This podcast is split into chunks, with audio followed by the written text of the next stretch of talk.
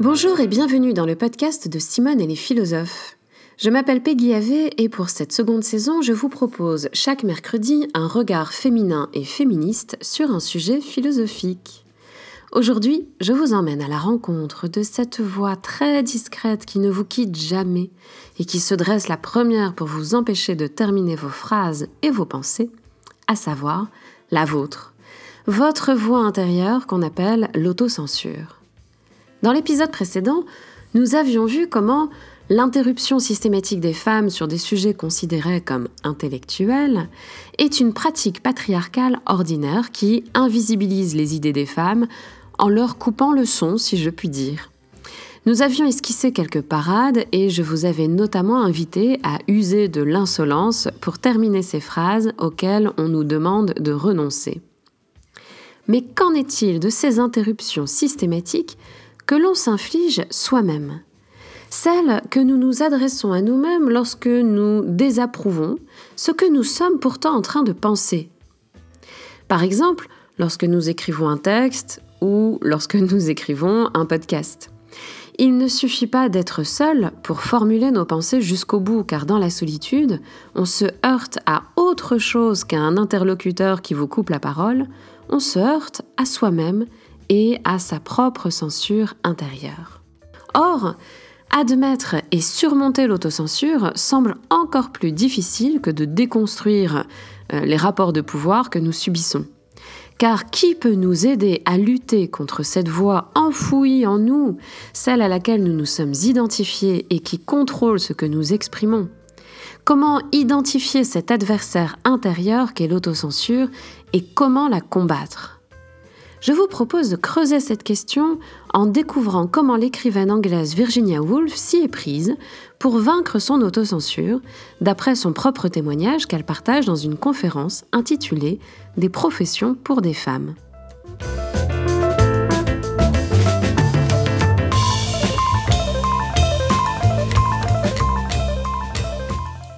Plaçons donc le contexte en quelques mots, euh, le contexte de cette conférence. Nous sommes le 21 janvier 1931 et euh, Virginia Woolf parle à la London and National Society for Women's Service. Elle a été invitée à y parler de la vie professionnelle des femmes en partant donc de son expérience à elle et de son métier d'écrivaine. Elle s'y adresse à un public de femmes dans un contexte euh, historique de lutte pour l'égalité des droits.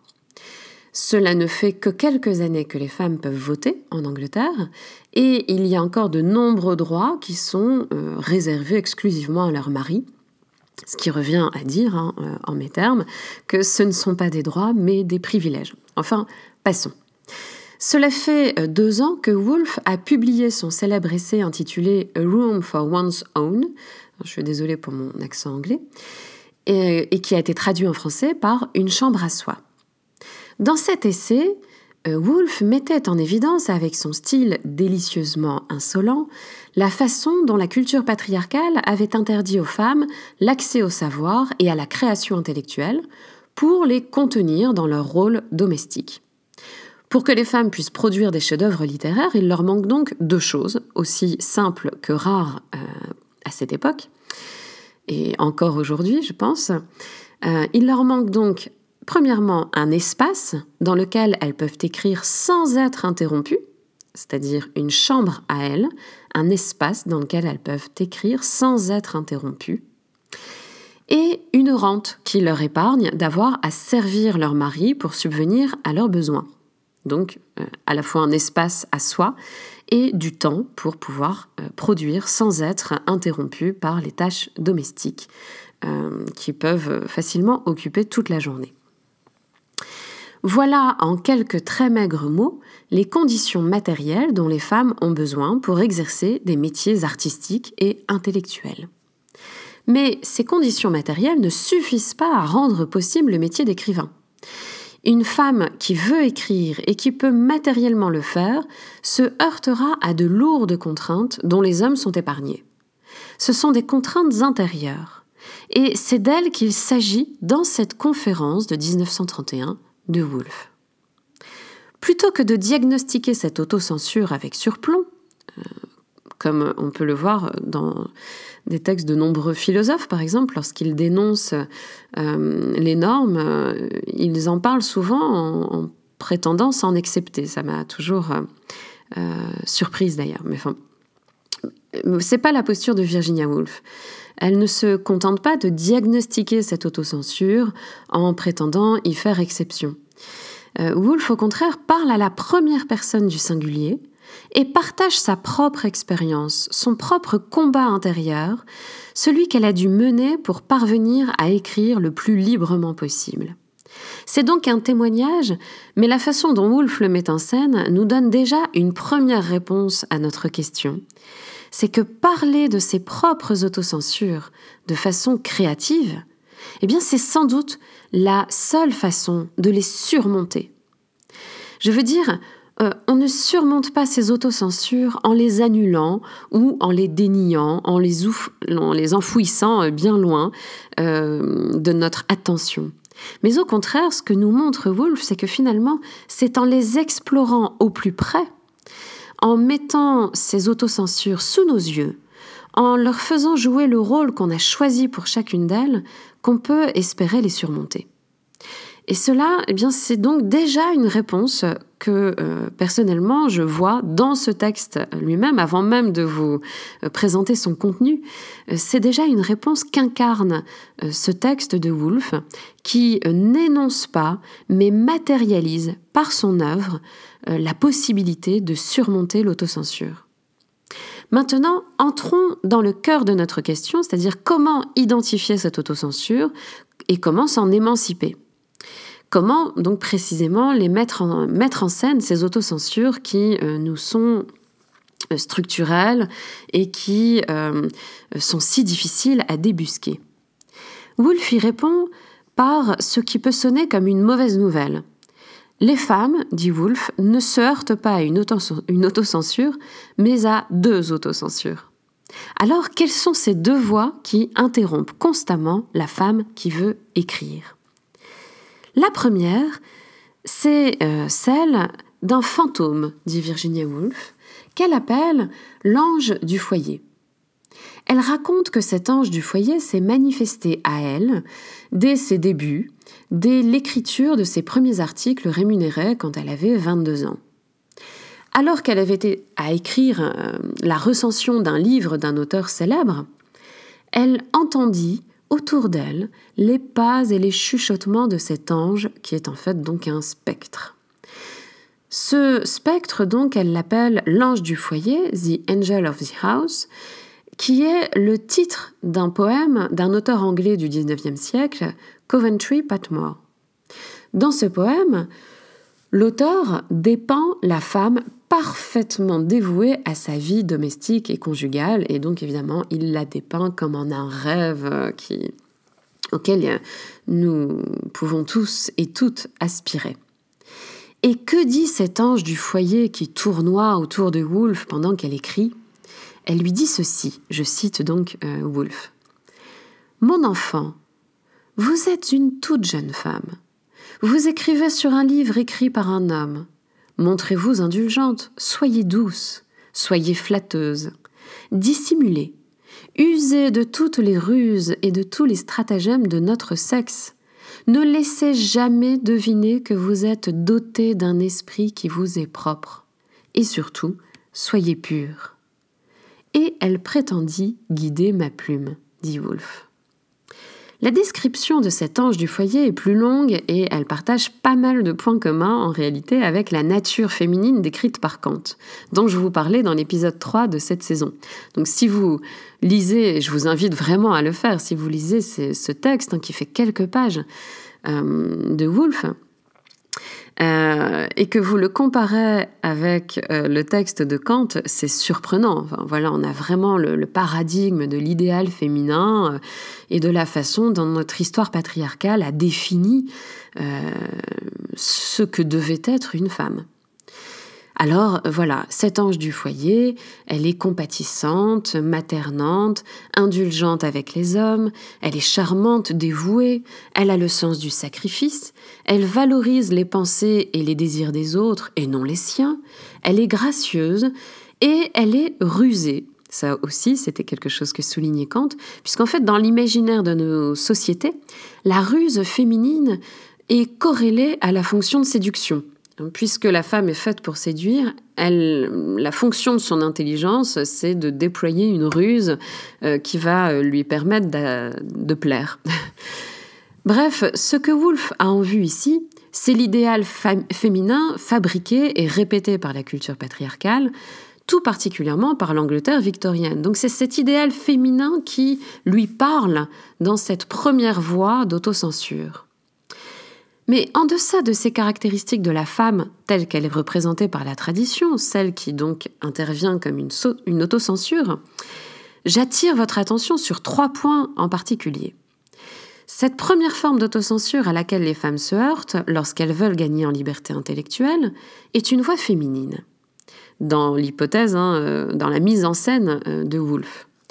Celle de la femme dont rêve la société, dont rêve la société patriarcale, l'idéal féminin donc auquel les jeunes filles doivent s'identifier et qui a pour relais les voix de nos mères, de nos amis, de nos grands-mères, etc. Je le souligne car on peut avoir tendance à minorer le fait que pour une femme, s'émanciper des normes patriarcales, c'est souvent d'abord désobéir à des voix de femmes qui ont incarné des parts de cet idéal féminin et qui sont aussi des voix de femmes qu'on a pu intérioriser parce qu'on les a aimées, qu'on les aime encore même. Deuxièmement, cet ange du foyer interrompt l'écriture pour en prendre le contrôle.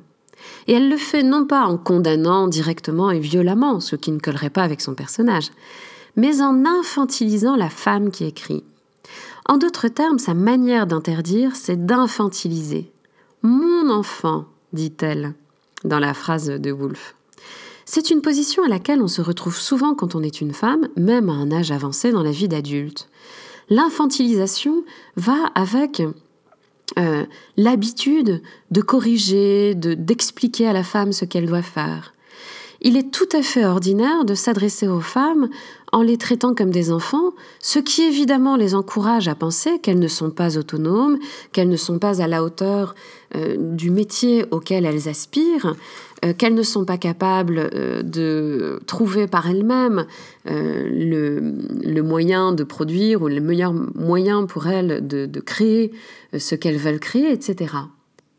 Donc l'infantilisation justifie qu'on interrompt la femme dans ce qu'elle est en train de faire, puisque euh, euh, on considère qu'elle va gagner à se soumettre à ce qu'on lui explique, puisque c'est dans son intérêt. Le troisième point est celui qui m'a le plus frappé parce que Woolf dit en 1931, et en des termes clairs, une thèse qui paraîtrait trop radicale et trop polémique encore aujourd'hui. Ce qui en dit long sur les limites des progrès que nous avons faits. Cette thèse de Woolf, et qui est aussi une trame du travail euh, dont je vous fais part dans ce podcast, c'est que l'asservissement des femmes consiste à les déposséder de leur esprit, à leur confisquer euh, durablement l'usage euh, de leur propre pensée, par moult pratiques, et premièrement en les décourageant. Et donc on les décourage en les interrompant. Pour séduire, ou même juste pour être acceptable, les femmes apprennent vite et à leur dépens qu'elles doivent faire semblant d'être plus passives et plus bêtes qu'elles ne sont. Et c'est cela que souligne Virginia Woolf ici. justement, cette voix intérieure qui vient réprimer l'écrivaine, de quoi la met-elle en garde? Je cite Virginia Woolf Ne laissez jamais deviner que vous êtes doté d'un esprit qui vous est propre. Parce que Qu'est-ce qui se passe? Eh bien, cet esprit, c'est ce qui fait peur et c'est ce qui va gâcher le charme euh, de euh, la femme dans l'idéal féminin. Dans le texte, Wolfe formule à un moment que l'ange du foyer est la figure des faux semblants, c'est-à-dire des faux semblants que l'on attend des femmes pour qu'elles jouent leur rôle et qu'elles s'y cantonnent. Pour Woolf, donc, l'enjeu de l'émancipation féminine, c'est la possibilité d'user de son esprit à soi, c'est-à-dire d'une pensée qui ne répète pas les idées des hommes alors même que c'est cela qu'on attend des femmes. L'usage d'une pensée donc en acte, et d'une pensée à la première personne du singulier, celle-là même que notre ange du foyer veut nous interdire. Alors comment Wolfe s'est-elle dégagée des griffes doucereuses de cet idéal féminin intériorisé? Eh bien par un crime, raconte Wolfe, ce qui ne rassurera pas les personnes qui verraient un geste un peu radical. Un long crime, précise Wolfe, car ce n'est pas facile de tuer un fantôme. C'est une voix qui lui revenait souvent alors même qu'elle pensait s'en être débarrassée. Tuer l'ange du foyer qui est en nous? Je redoute que vous me trouviez un peu trop radical de vous transmettre ce conseil. Mais comme elle l'ajoute elle-même, ce n'est que de la légitime défense. Car si on ne tue pas cette autocensure, c'est notre esprit qu'on tue. Je cite Virginia Woolf Si je ne l'avais pas tuée, c'est elle qui m'aurait tué elle aurait détruit le cœur de mon écriture, car je me rendais compte, dès que je prenais la plume, même la recension d'un roman exige que l'on ait un esprit à soi, que l'on exprime sa vérité à soi sur les relations humaines, la morale, les hommes et les femmes. Il faut un esprit à soi pour tenir un propos intellectuel honnête, quel que soit son domaine. C'est donc une légitime défense dont on se passerait bien, puisque si elle n'était pas incontournable, évidemment, pour sauver notre peau. Et on s'en passerait bien parce que tout ce temps pris à la légitime défense est un temps que les hommes, eux, peuvent consacrer à des activités immédiatement plus intéressantes. C'est donc une perte de temps douloureuse pour les femmes, mais incontournable, indispensable pour sauver notre peau, c'est-à-dire pour sauver notre liberté intellectuelle et je, recite encore euh, Virginia Woolf, tuer l'ange du foyer faisait pour les femmes partie du métier d'écrivain. Ce temps pris à tuer cette figure de l'autocensure aurait été plus utile à autre chose comme voyager ou apprendre le grec. C'est euh, en tout cas ce que dit Woolf, mais c'est incontournable. Et ce que j'aime ici, c'est la modestie de Woolf, car si on a une conscience féministe, si l'on sait identifier cet ange du foyer qui veut nous commander intérieurement, par la déconstruction, on l'identifie cet ange du foyer. On peut se sentir honteuse de ne pas avoir su l'éradiquer en un tour de main. On peut donc essayer de ne pas en parler, de l'occulter. Pour échapper à la honte, on pourrait tomber dans le déni des normes qui nous habitent, et se contenter de les dénoncer à l'extérieur sans les voir en nous. Or, il me semble que c'est justement là une activité autocritique importante, un geste philosophique euh, qu'accepte Woolf. Et d'ailleurs, elle en fait une matière créative. Reconnaître qu'on ne fait pas exception et que l'engagement dans la déconstruction ne suffit pas à émanciper par lui-même. Et qu'on parvient peut-être d'autant mieux à déconstruire cet ange du foyer si on accepte qu'elle ait nécessairement trouvé une place en nous au cours de notre éducation.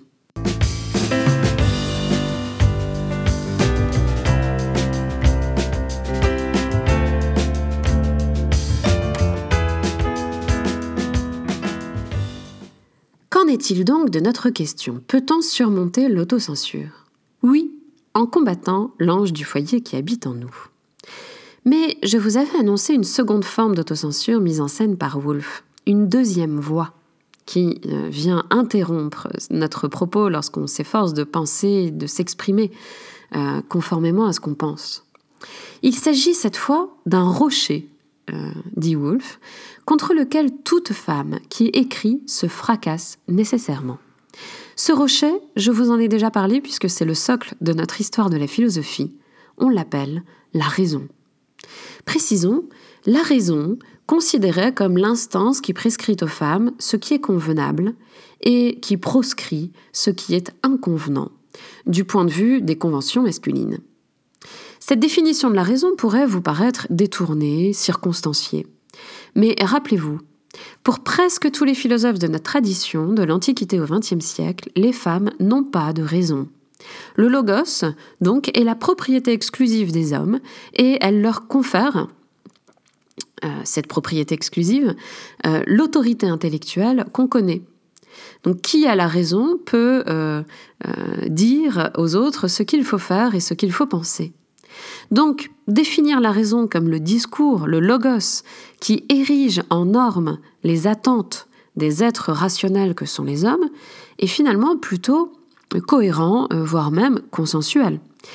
Alors, que vient faire cette raison que rencontre très brutalement l'écrivaine au cours de sa transe créatrice La raison, dit Woolf, interrompt la femme qui écrit, toujours cette interruption à laquelle la femme s'expose. À quel moment Dans les mots de Woolf, je la cite, pour dire les choses sans détour, elle avait pensé à quelque chose qui avait à voir avec le corps, avec ces passions dont il était, pour la femme qu'elle était, inconvenant de parler. Les hommes, lui disait la raison, allaient être choqués. Qu'est-ce donc que la raison? Eh bien, c'est le discours, cette autocensure, qui met en garde les femmes contre la réprobation masculine. Au moment incontournable durant son travail de création littéraire, où il sera question de son corps à elle, de ses désirs à elle, la voix de la raison dira à la femme que c'est inconvenant. L'expérience féminine n'est pas une matière littéraire pertinente euh, pour la culture patriarcale. J'attire votre attention sur l'interruption encore ici. Interrompre, c'est à chaque fois interdire ou mépriser ce qui, de proche en proche, participe d'une même violence. Et il ne suffit pas de dire que cette interruption est injuste, car elle a commis un dommage irréparable.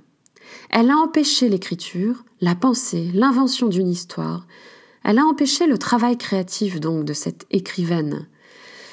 Euh, c'est l'avortement d'une histoire, c'est l'avortement d'une phrase qui était en train d'être créée et euh, qu'on ne pourra pas euh, reproduire. Je cite Virginia Woolf. Elle, donc la jeune femme que Woolf était, elle était sortie de sa transe. Son imagination était enrayée par le caractère conventionnel de l'autre sexe. Donc ce caractère conventionnel qui s'exprime dans cette seconde voix, qui est notre seconde autocensure et qui nous alerte contre la réprobation masculine face à tout ce qui peut concerner la sensualité, euh, l'intimité des femmes. Alors, peut-on tuer cette raison comme il a fallu tuer l'ange du foyer? Wolfe dit qu'elle n'y est pas parvenue et qu'elle ne cesse de se débattre avec elle. Selon elle, il n'est pas certain qu'un jour les femmes puissent réellement dire librement, je cite, la vérité sur les expériences de leur propre corps. Et en tout cas, je cite encore Virginia Woolf, le temps est encore long, je pense, avant qu'une femme puisse écrire un livre sans avoir à tuer un fantôme ou sans se heurter violemment à un rocher. Cela signifie que le travail qui consiste à formuler des idées singulières, qu'on forge depuis sa propre conscience, sans les censurer, ce travail est exigeant, comme l'est toute forme de libération. Pour répondre donc à la question que nous nous posions, il faut admettre qu'on ne surmonte jamais tout à fait les normes qui habitent en nous. Mais la lutte que nous engageons pour la surmonter nous offre le terrain de nos créations. En témoignent toutes ces œuvres que des femmes ont tirées de leur lutte contre toutes ces voix qui interrompaient leurs pensées. J'ai presque envie de dire qu'on n'anéantit pas l'autocensure, mais qu'on se débat avec elle pour en tirer quelque chose de nouveau, en se débrouillant. Et que peut-être penser, créer, c'est ça.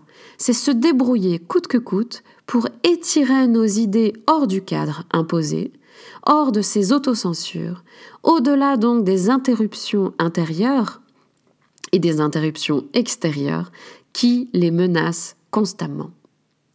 C'est une tâche difficile, mais c'est peut-être là que s'enracine notre effort pour penser. Dans la reconnaissance qu'il faut toujours chercher à pousser un peu plus loin la phrase qu'on avait interrompue. Alors pour conclure, je vous invite à lire ou relire le texte de Virginia Woolf, bien sûr, mais je vous invite aussi à le pratiquer dans votre vie à vous, à repérer vos propres interruptions, et à essayer de voir euh, quelle voix en vous vous a interrompu. Et sentez-vous absolument libre de les mettre en scène, ces voix de les identifier, de les rapporter à tel ou tel personnage, Et si vous avez envie de prolonger vos réflexions ou de me poser vos questions, eh bien je vous invite à participer au live qui aura lieu le mardi 27 octobre à 19h. C'est le live mensuel du club de Simone, donc il suffit pour y participer de vous abonner et euh, je vous enverrai le lien euh, pour que nous nous retrouvions dans une salle virtuelle. Merci beaucoup à Geoffroy Montal pour la masterisation de pro de cet épisode et à Masha Garibian pour l'autorisation qu'elle m'a donnée de vous partager son morceau Georgian Mood. Je vous laisse justement avec elle et je vous dis à mercredi prochain. Prenez bien soin de vous.